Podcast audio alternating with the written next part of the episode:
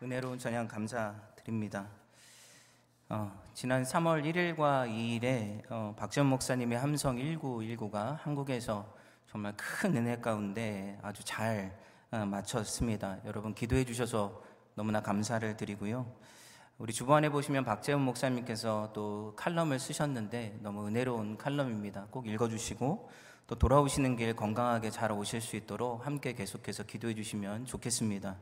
또 우리 노희선 목사님도 여러 가지 바쁜 일정 가운데 계시는데 지치지 않도록 기도해 주셔서 또 내일 잘 오실 수 있게 기도해 주시면 좋겠습니다.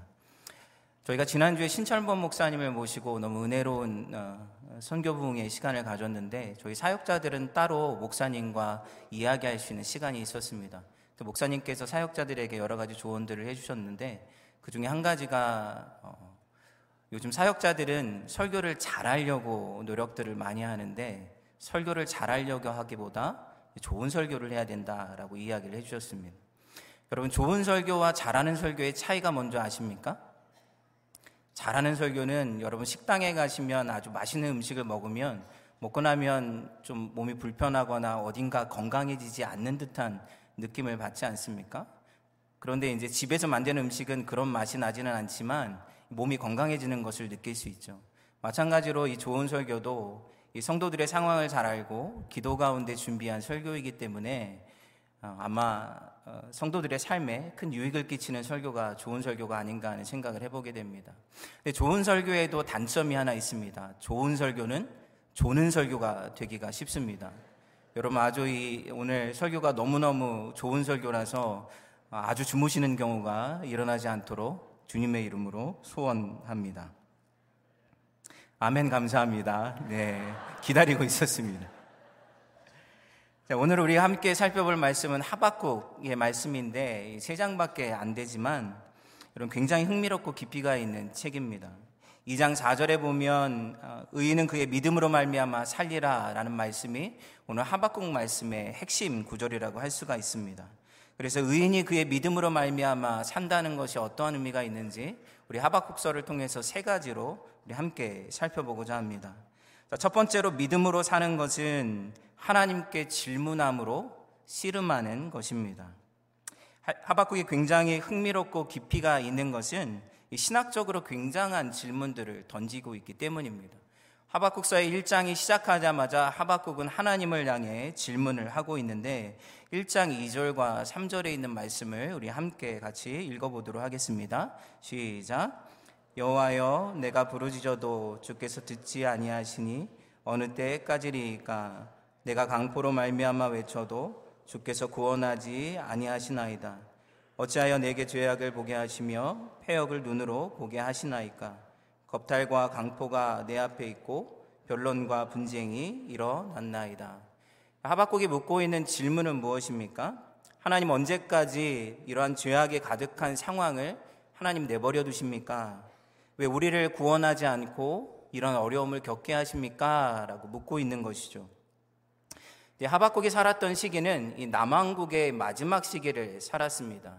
우리가 잘 아는 것처럼 아수르에 의해서 북이스라엘이 멸망을 당하고 그리고 계속해서 주변에 있는 열방의 강대국들이 마치 칼날을 목에 대는 듯한 그런 위협과 공포 속에서 살고 있었던 것이죠. 근데 그런 상황이 되면 남유다의 지도자들이나 백성들이 하나님 앞에 회개하고 돌아와야 하는 것이 당연한 것 아닙니까? 근데 하박국에 볼 때에 이, 이 남유다의 백성들이 하나님 앞에 회개하기는커녕 열방보다 더 악한 삶을 살아가고 있었다는 것이죠. 그래서 하박국은 하나님께 불평이 가득한 질문을 던지고 있습니다. 하나님 어찌하여서 이 끔찍한 상황을 보고만 있습니까? 왜 하나님은 아무런 일도 행하시지 않고 이 끔찍한 죄악 가운데서 우리를 구원하지 않으시는 겁니까? 자, 이에 대해서 하나님이 하박국에게 뭐라고 대답을 하십니까? 1장 5절에 있는 말씀을 보게 되면 자, 여호와께서 이르시되 너희는 여러 나라를 보고 또 보고 놀라고 또 놀랄지어다. 너희의 생전에 내가 한 가지 일을 행할 것이라 누가 너희에게 말할지라도 너희가 믿지 아니하리라. 하나님께서 하박국에게 놀랄 만한 일을 행하시겠다라고 말씀하시는데 네가 눈으로 보고도 다시 보고도 다시 놀랄 만한 엄청난 일을 내가 지금 행하겠다라고 말씀하시는 것이죠. 그 일이 무엇입니까? 6절에 있는 말씀을 보게 되면 보라 내가 상하고 성급한 백성 곧 땅의 넓은 곳으로 다니며 자기의 소유가 아닌 거처들을 점령하는 갈대아 사람을 일으켰나니 여기서 갈대아 사람은 바벨론 사람을 뜻하는 것이죠. 즉 사납고 성급하고 무섭고 끔찍한 사람들을 데려다가 이스라엘을 심판하시겠다라고 이야기를 하고 있는 것입니다. 여러분 마치 여러분들이 재정적으로 어려움을 당하고 있어서 하나님 앞에 기도를 합니다. 하나님이 어려움을 극복하게 해주세요. 기도했더니 하나님께서 응답을 주셨는데 내가 너에게 더 큰, 지금과는 비교할 수 없는 더 큰 재정적인 어려움을 주겠다라고 응답을 하시면 여러분 이게 얼마나 황당한 이야기입니까?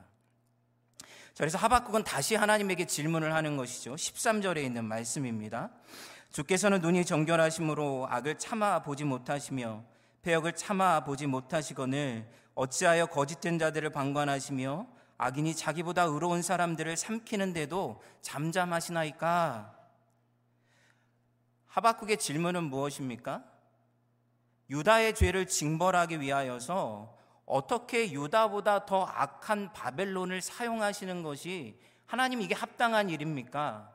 지금 불의를 위해서 더 큰 불의를 가져다가 불의를 심판하시는 것이 하나님 이게 옳은 일입니까? 라고 묻고 있는 것이죠.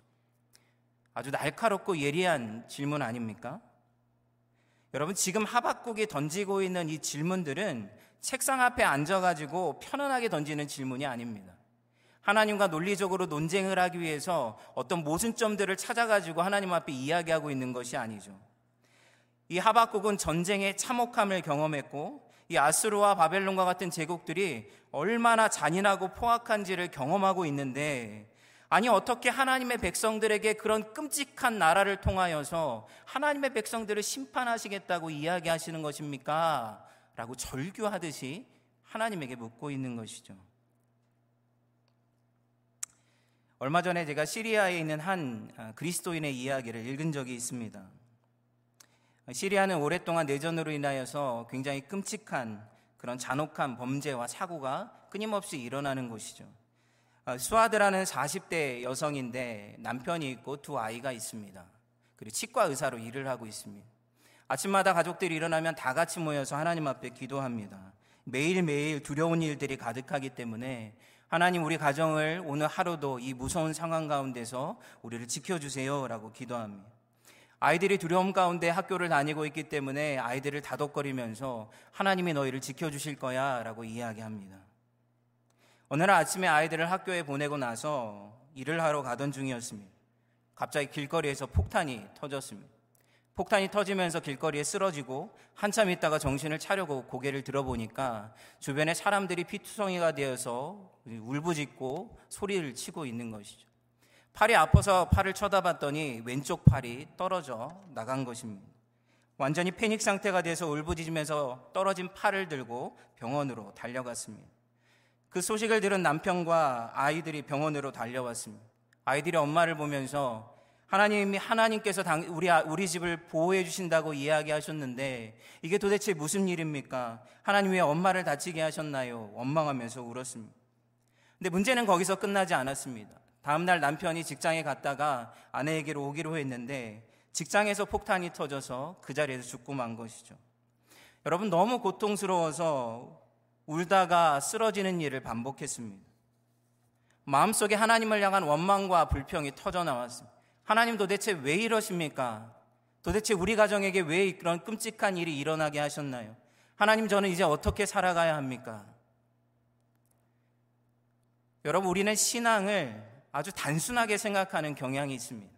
마치 믿음이라는 것이 도깨비 방망이처럼 믿기만 하면 모든 문제가 다 풀리고 믿기만 하면 모든 일이 잘 될 것이라고 생각하는 경향이 있습니다. 우리가 순수한 믿음을 가지고 있다는 것은 문제가 아닙니다. 그런데 우리가 경험하는 삶이 전혀 그렇지 않다는 것이죠. 우리의 삶을 돌아보게 되면 우리는 해결할 수 없는 문제들을 안고 살아가는 것이 우리의 삶이고 이 말할 수 없는 고통을 끌어안고 견뎌야 하는 것이 우리의 삶이 아닙니까? 그래서 우리는 질문할 수밖에 없는 것이죠. 하나님 왜 인생에 이러한 어려움을 만나야 합니까? 왜 원하는 대로 살 수가 없고 살고 싶은 길을 걸어갈 수가 없고 왜 한 고비를 넘기면 또 다른 인생의 고비들이 끊임없이 우리를 찾아오는 것입니까? 질문하지 않을 수가 없는 것이죠. 여러분, 그런데 바로 이 지점이 신앙의 신비를 경험하는 지점이 됩니다. 우리 삶에서 일어나는 고통과 아픔은 우리 안에 끊임없이 하나님을 향하여 질문하게 만들죠. 그런데 그 질문들은 이 세상의 어떤 것으로도 답을 찾을 수가 없습니다.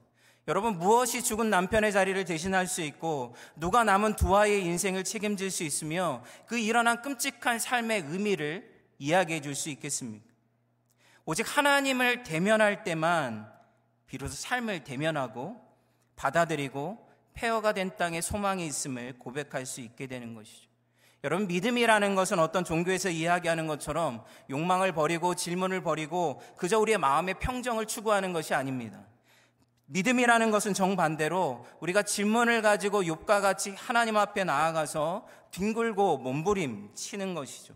이해할 수 없는 삶의 모든 상황 가운데 그 모든 것을 하나님 앞에 가지고 나가서 하나님 앞에 묻고 또 묻고 또 묻는 것입니다. 그러면 우리는 욥과 같이 하나님을 만나게 되죠. 하나님이 우리 인생에 답을 주시기 때문이 아니라 하나님의 임재가 우리가 가지고 있는 모든 문제보다 크시다는 것을 깨닫게 되기 때문입니다. 여러분 앞에서 이야기한 수아드라는 여성은 떨어진 너덜너질해진 팔을 수술해야 되는 큰 어려움이 놓여져 있었습니다. 근데 의사가 찾아와서 이야기를 하기를 수술을 해도 성공한 확률이 적을 뿐만 아니라 수술이 잘못되면 목숨에 어, 위험도 있다고 이야기를 해 주었습니다. 남편도 없는데 자기 팔도 회복이 되지 않는다면 여러분 어떻게 더 살아갈 수 있겠습니까? 너무나 무섭고 두려웠습니다. 그래서 그날 저녁에 잠을 자지 못하고 하나님 앞에 뒹굴었죠. 마치 야복 강가에서 야곱이 하나님과 씨름했던 것처럼 하나님을 붙들고 기도하기 시작합니다. 기도를 하던 중에 하나님의 평강이 그 마음을 찾아오기 시작했습니다. 그리고는 하나님의 말씀이 들렸습니다. 하나님께서 너와 내 아이들을 책임질 것이다. 그리고 그분의 손길이 강하게 함께 있는 것을 경험하게 되었죠. 그리고 나서 이제는 나에게 길이 없고 오직 하나님에게만 길이 있습니다. 라고 고백을 하고는 두 손을 다 들고 하나님에게 인생을 의탁했습니다. 그리고 너무나 평안한 가운데 수술을 받게 되었고 그리고 하나님의 놀라운 은혜 가운데 팔이 회복되는 은총을 누리게 된 것이죠. 여러분 우리가 하나님 앞에 나아가면 하나님이 모든 것을 이야기하시지 않습니다. 말씀을 하셔도 우리가 제대로 알아듣기도 어렵죠. 여러분 어린아이가 큰 수술을 받아야 한다면 부모가 해줄 수 있는 것이 무엇입니까? 아이가 받아야 될 수술에 대해 설명하거나 상황에 대해서 이야기할 필요가 없습니다.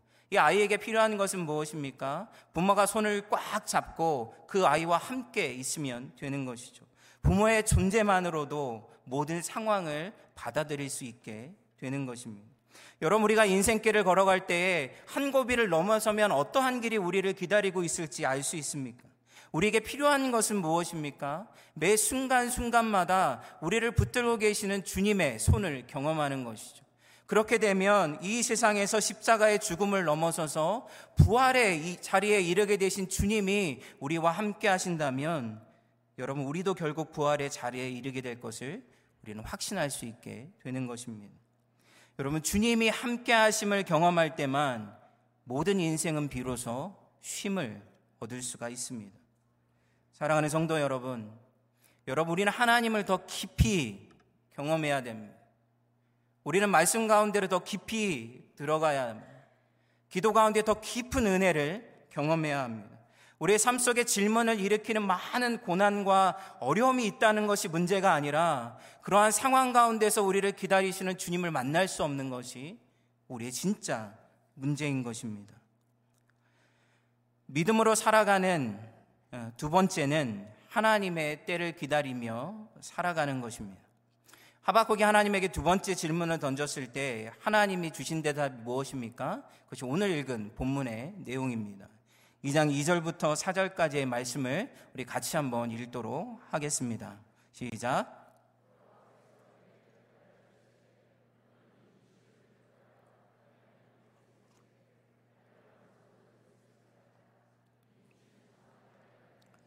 그 종말이 속히 이르겠고 결코 거짓되지 아니하리라. 비록 더딜지라도 기다리라 지체되지 않고 반드시 응하리라 보라 그의 마음은 교만하며 그 속에서 정직하지 못하나 의인은 그의 믿음으로 말미암아 살리라. 여기서 하나님이 하시고 있는 말씀이 무엇입니까? 종말이 속히 이른다는 것이죠. 여기서 종말이라는 뜻은 세상의 종말을 이야기하는 것이 아닙니다. 하나님께서 약속하신 공의와 하나님의 약속이 이스라엘에게 성취되는 시간이 곧 온다는 것이죠. 그러니까 하나님의 약속이 성취될 것이기 때문에 바벨론, 바벨론이라는 거대한 제국이 일어나서 이스라엘을 멸망시키는 것을 볼 때에 놀라지 말라고 이야기하고 있는 것이죠. 여러분, 원하는 대로 삶이 흘러가지 않고 뜻하는 대로 우리의 계획했던 대로 일이 일어나지 않는다고 하더라도 하나님이 일하시지 않는 것이 아니라는 것입니다. 비록 더딜지라도 우리가 생각했던 시간이나 때에 생각했던 방식대로 우리가 원하는 대로 일이 일어나지 않는다고 할지라도 하나님은 지체함이 없이 하나님께서 정하신 때에 하나님의 뜻을 성취하실 것이다 라고 말씀하고 있는 것입니다. 자, 그러므로 하박국에게 어떻게 살라고 이야기하고 있습니까? 기다리라. 하나님의 뜻이 반드시 이루어질 것이기 때문에 기다리라. 말씀하고 있는 것입니다. 여러분, 믿음은 기다리는 것인데, 우리 한국 사람의 문화가 때때로 신앙의 큰 장애물이 될 때가 있습니다. 2018년에 영국의 BBC의 트래블이라는 그런 프로그램에서 한국 사람의 그 빨리빨리의 문화에 대해서 취재를 한 적이 있습니다. 그래서 기자가 한국 식당에 들어가서 이 타이머를 딱 재고 음식을 주문하니까 4분이 지나지 않아서 이 펄펄 끓는 뚝배기 해장국이 나왔다는 것이죠. 여기저기서 아주 신속하게 뭐든지 빛의 속도로 배달이 되고 심지어 결혼식을 하는데 한 시간 안에 결혼식이 계속해서 이어진다는 것이죠. 여러분 어떤 결혼식은 한 시간 안에 결혼식과 식사까지 마치는 결혼식도 있습니다. 이게 가능한 일일까요? 여러분 광고를 한국 사람들이 자주 하는 광고들을 자세히 들여다보게 되면 많이 사용되는 단어 중에 즉시라는 단어가 있습니다. 즉시. 즉시 할인, 즉시 발송, 즉시 체포, 즉시 연금, 즉시 회복. 근데 심지어 교회 광고를 보니까 이런 광고도 있었습니다. 즉시 천국. 여러분, 즉시 천국은 믿는 즉시 죽는다는 이야기입니까? 한국의 이러한 조급한 문화가 여러분 신앙생활에도 굉장히 큰 영향력을 어, 뭐 발휘하고 있는 것이죠. 우리는 기도를 해도 일상적인 기도보다 여러분 작정 기도를 선호합니다. 그래서 어떤 분이 이러한 작정 기도에 대해서 단기 속성 악바리 기도라고 이름을 붙였는데 여러분 우리는 짧고 굵게 하는 것을 좋아하지 않습니까? 막 산에 올라가 가지고 소나무 하나를 딱 뿌리를 뽑으면 하나님께서도 빨리 확실하게 우리에게 응답하시기를 요구하는 것이죠. 여러분 성급하다는 것은 무엇을 뜻하는 것입니까? 시간의 중심이 우리에게 있다는 것이죠. 우리가 시간과 삶을 우리가 주도하고 있기 때문에 급한 것입니다. 그런데 시간의 주인은 우리가 아니라 하나님이시죠. 하나님께 우리가 압박을 하고 목숨을 건다고 해서 1년이 걸릴 일들을 한 달 만에 하시고 한 달 걸릴 일을 일주일 만에 하시는 분이 하나님이 아니십니다. 하나님은 우리에 의해서 이랬다 저랬다 하시는 분이 아니죠. 하나님에게는 모든 시간, 과거와 현재와 미래가 하나님에게는 다 들어 있습니다. 그러다 보니까 하나님은 모든 것을 정확한 타임 테이블을 가지고 정확한 목적을 가지시고 정확한 때에 하나님은 일하시는 것이죠. 그래서 하박국에게 이야기하시기를 비록 더딜지라도 네가 생각했던 타이밍과 시간과 그런 방식이 아닐지라도 하나님께서는 하나님의 때를 기다리라 말씀하고 있는 것입니다. 여러분 기다리는 것이 왜 중요합니까? 기다리는 시간 동안에 우리가 얻게 되는 유익은 무엇입니까? 기다림의 시간은 하나님의 뜻이 우리 안에 이루어지는 시간인 것이죠. 엄마가 아이를 임신을 했는데 아이의 얼굴이 너무 궁금하다고 몇 달이 안 되는데 아이를 끄집어내려고 해서는 됩니까? 여러분, 과일을 먹기 위해서는요, 마지막 햇살에 정말 충분히 익기를 기다렸다가 따야 되는 것이죠. 근데 과일이 먹고 싶다고 아직 익지도 않은 과일을 따게 되면 먹지도 못하고 버릴 수밖에 없게 되는 것입니다. 기다림의 시간이라는 것은 하나님의 뜻이 우리의 삶 안에 충분히 성장하고 성숙하고 이루어질 때까지 하나님께서 우리에게 요구하시는 시간이라는 것입니다. 일본 신학자 중에 이 고스케 고야마라는 신학자가 있습니다. 그분이 쓴 책 중에 Three Mile on Our God이라는 책이 있습니다. 시속 3마일의 하나님이라는 책이죠. 시속 3마일이라는 것은 사람이 걸어 다니는 속도를 뜻하는 것입니다. 근데 하나님께서 우리의 삶 속에서 일하시는 속도가 인간이 걷는 속도와 똑같은 3마일이라는 뜻입니다. 우리가 굉장히 빠른 시대를 살아가고 있지 않습니까? 예전과는 비교할 수 없는 속도로 우리는 살아가고 있죠. 그런데 인간의 삶을 들여다보면 인간이 하나님을 알아가고 변화되는 속도는 절대로 빨라지지 않았다는 것이죠. 신명기 8장을 보게 되면 하나님께서 사람이 떡으로만 살 것이 아니요 하나님의 입에서 나오는 모든 말씀으로 살 것이니라 이것을 이스라엘 백성에게 가르쳐 주기를 원하셨습니다.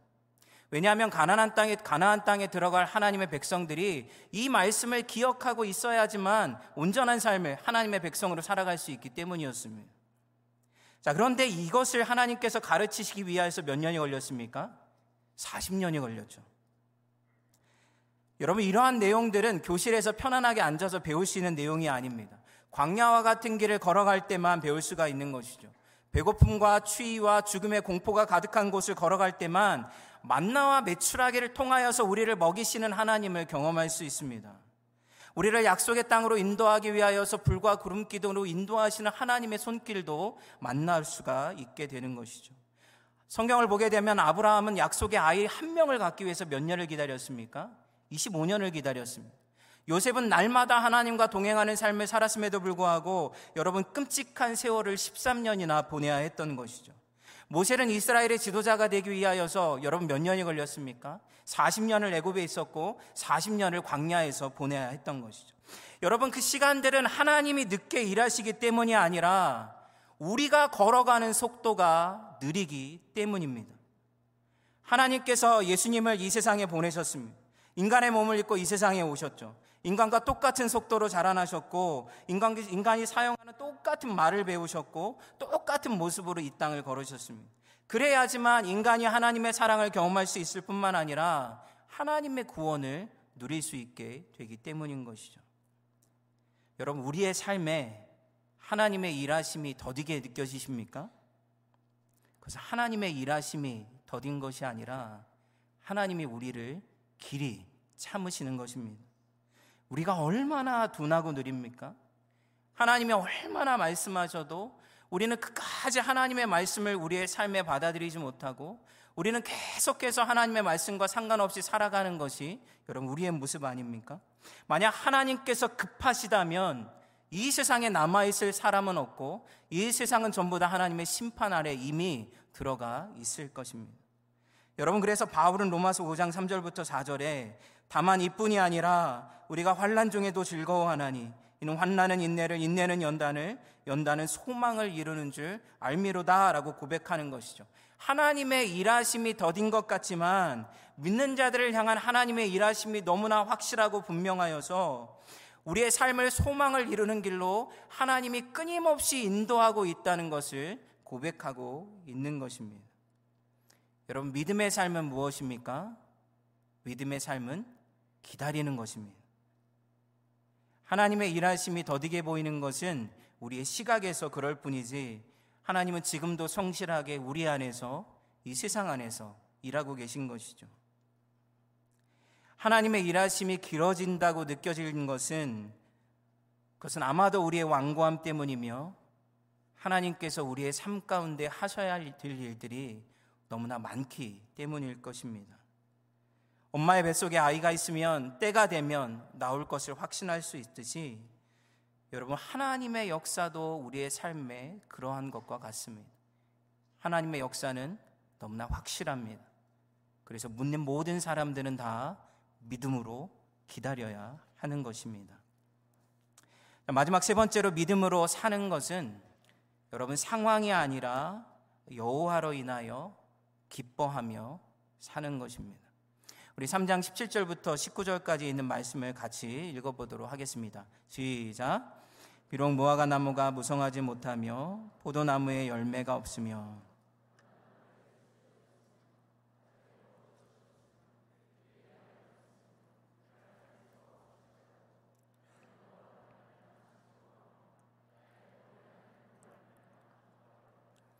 주 여호와는 나의 힘이시라 나의 발을 사슴과 같게 하사 나를 나의 높은 곳으로 다니게 하시리로다. 아, 우리가 어렸을 때부터 이게 율동을 하며 불렀던 어, 내용 아닙니까? 그러다 보니까 어, 비록 무화과 나무 이런 이야기만 나오면 우리 몸이 저, 자돌로, 저절로 이렇게 율동을 하게 되는 것이죠. 너무 익숙하다 보니까 여러분 이 고백에 담겨 있는 그 극단적인 그런 내용을 우리가 쉽게 이해할 수가 없습니다. 여러분 지금 무화과 나무가 무성하지 못하고 열매, 포도 열매가 없으며 밭에 먹을 것이 없고 소가 없는 상황은 어떤 상황입니까? 그냥 단순히 경기가 좋지 않거나 취직이 안 되거나 돈벌이가 잘 안 된다라는 정도의 이야기가 아니죠.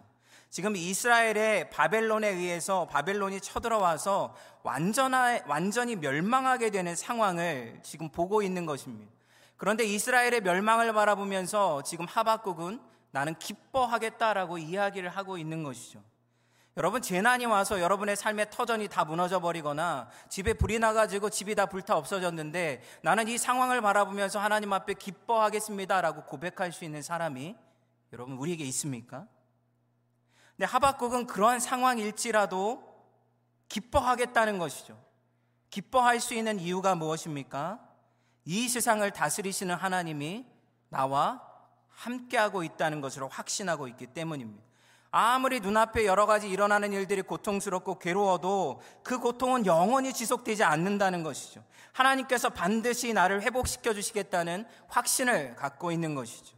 아무리 악인들이 세상에 판을 치는 괴로운 세상이라고 할지라도 하나님의 심판은 변하지 않고 이 세상 가운데 다가올 것이라는 것입니다.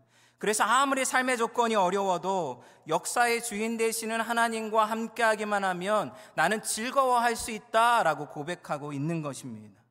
여러분 사도 바울의 고백처럼 사방에 우겨쌈을 당해도 쌓이지 않고 답답한 일을 당해도 넘어지지 않고 낙심하지 않고 절대로 망하지 않는 이유가 무엇입니까? 우리 안에 심히 큰 능력을 가지신 하나님이 이 질그릇과 같은 우리의 삶 가운데 함께 계시기 때문이라는 것입니다. 그러므로 하박국은 오직 하나님 한 분만으로 즐거워하며 살겠다고 여러분 고백하면서 결론을 내리고 있는 것이죠. 제가 예전에 일본에 지진이 났을 때였는데 일본의 그리스도인들을 위로하기 위해서 한국의 그리스도인들이 방문한 동영상을 본 적이 있습니다. 동영상으로 보니까 정말 건물이 하나도 남아있지 않았습니다. 폐허가 되어버렸죠. 보기만 해도 얼마나 답답하든지 내가 저 상황에 놓여 있다면 내가 과연 살아갈 수 있을까라고 질문을 할 수밖에 없었습니다. 그리고 나서 약 3분의 1이 무너져 버린 교회 안에 성도들이 소수의 성도들이 모여서 예배를 드리는 것입니다. 예배를 드리면서 얼마나 통곡을 하면서 울던지 정말 보는 마음이 얼마나 힘들었는지 모릅니다. 예배가 끝난 후에 한 그리스도인 등과 인과 인터뷰를 했습니다. 놀라운 것은 그분의 얼굴이 너무나 환한 것이죠. 그러면서 고백하는 것이 무엇이냐면 무너진 땅을 보면 절망하지 않을 수 없습니다. 근데 예배를 드릴 때면 하나님이 말할 수 없는 기쁨을 부어 주신다는 것이죠. 그러면 이 무너진 땅이 보이는 것이 아니라 앞으로 이 땅 가운데 행하실 하나님의 놀라운 일들을 기대하게 된다고 고백을 하는 것입니다. 여러분, 이게 하박국의 고백이 아닙니까? 하나님의 행하실 일을 기대하기 때문에 폐허가 된 땅을 바라보면서 하나님 앞에서 기뻐할 수 있는 것입니다. 제가 좋아하는 예화 중에 바다에 대한 예화가 있습니다. 여러분 바다에 폭풍이 일어나게 되면 바다 표면에 있는 배에 여러분이 있다고 생각하면 어떤 일들이 벌어질까요? 폭풍이 몰아치면 배가 요동을 치고 거의 산산조각이 날 정도로 흔들리면서 엄청나게 흔들리게 될 것입니다. 여러분 근데 바닷속으로 조금만 들어가면 어떤 일이 벌어지는지 아십니까? 살짝 물이 흘러가게 있습니다. 근데 여러분 더 깊은 곳으로 들어가면 어떤 일이 벌어집니까? 거의 흔들리지 않고 고요하고 평안한 것이죠. 여러분 이것이 하나님과 함께하는 사람과 함께하지 않는 사람의 차이라는 것이죠. 하나님과 함께하지 않는 사람들은 이 바다의 표면에 살아가는 사람들입니다. 바람이 조금만 불고 여러 가지 어려운 일들이 생기면 마치 인생이 끝난 것처럼 절망하고 소리치고 그리고 그 폭풍 아래 삶이 흔들리는 것을 경험할 수밖에 없습니다. 근데 하나님 안으로 조금만 들어가게 돼도 우리는 안정감을 느끼죠. 근데 하나님 안으로 더 깊이 들어가게 되면 어떤 일들이 벌어집니까? 인생에 흔들림이 없습니다. 이 세상을 다스리시는 하나님이 우리의 중심에 있기 때문에 우리는 흔들릴 수가 없는 것이죠. 그 하나님으로 인하여서 우리는 이 세상에 주는 어떠한 상황과도 상관없이 하나님으로 인하여서 우리는 평안과 기쁨을 누리며 살아가게 되는 것이죠. 오직 하나님 안에 있는 사람만 평안과 기쁨을 누리며 살아갈 수 있는 것입니다. 여러분 사도 바울은 심지어 감옥에 있으면서도 성도들을 향하여서 기뻐하라 내가 다시 말하노니 기뻐하라라고 이야기를 하고 있습니다. 상식적으로 생각해 보면 감옥 바깥에 있는 사람이 감옥 안에 있는 사람을 향해서 기뻐하라고 이야기해야 되지 않습니까? 근데 어떻게 감옥 안에 있는 사람이 수많은 고난과 어려움 가운데 있는 사람이 감옥 밖에 있는 성도들을 향하여 기뻐하라라고 이야기할 수 있습니다.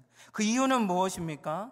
진정한 평안과 기쁨은 상황에 달린 것이 아니라 오직 하나님 안에 있는 사람들만 누릴 수 있는 것이기 때문입니다.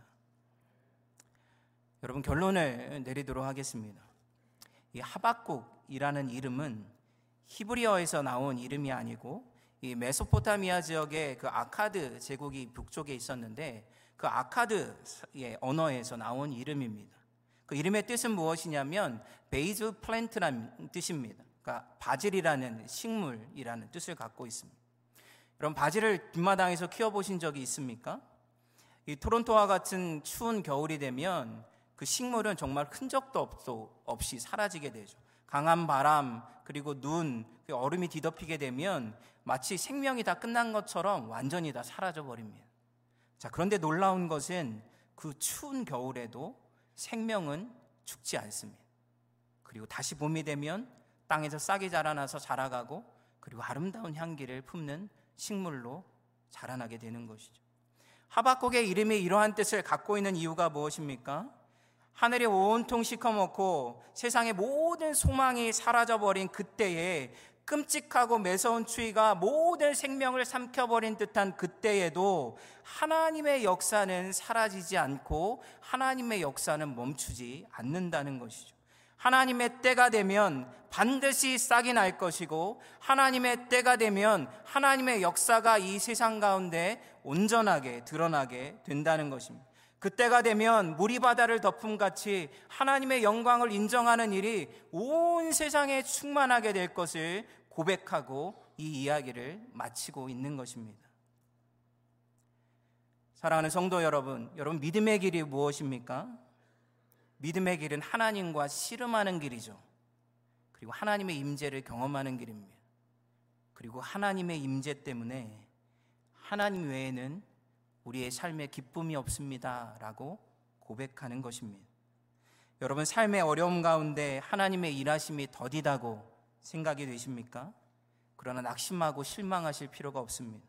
삶의 그러한 일들이 닥칠 때마다 우리는 더욱더 하나님을 찾고 구해야 하는 것이죠. 우리가 하나님과의 관계가 회복되고 하나님의 임재와 은혜를 더 풍성하게 누리게 될 때 우리는 우리의 삶이 흔들리지 않는 반석 위에 서 있다는 것을 깨닫게 될 것입니다. 그런 그런 은혜가 우리 모두에게 있기를 주님의 이름으로 축원합니다. 같이 기도하시겠습니다. 여러분 이 시간 같이 기도하실 때에 우리 인생의 어려움과 고난이 있습니까? 여러분 배고픔을 경험한 사람만이 진정한 음식의 맛을 깨달을 수가 있고 이 목이 말라서 고통을 겪어본 사람만이 신선한 물의 소중함을 깨달을 수가 있습니다. 인생의 어려움과 고난은 여러분 비로소 우리 인생의 소망 되시는 주님, 비로소 우리의 삶의 주인 되시는 주님을 만나는 시간입니다. 여러분 함께 기도하실 때에 하나님 우리가 믿음으로 살아가기를 원합니다. 우리의 삶 가운데 함께 계시는 주님을 더 깊이 만나기를 원합니다. 그래서 흔들리지 않는 소망이 있음을 알고 우리의 삶을 살아갈 수 있도록 인도하여 주옵소서. 이 시간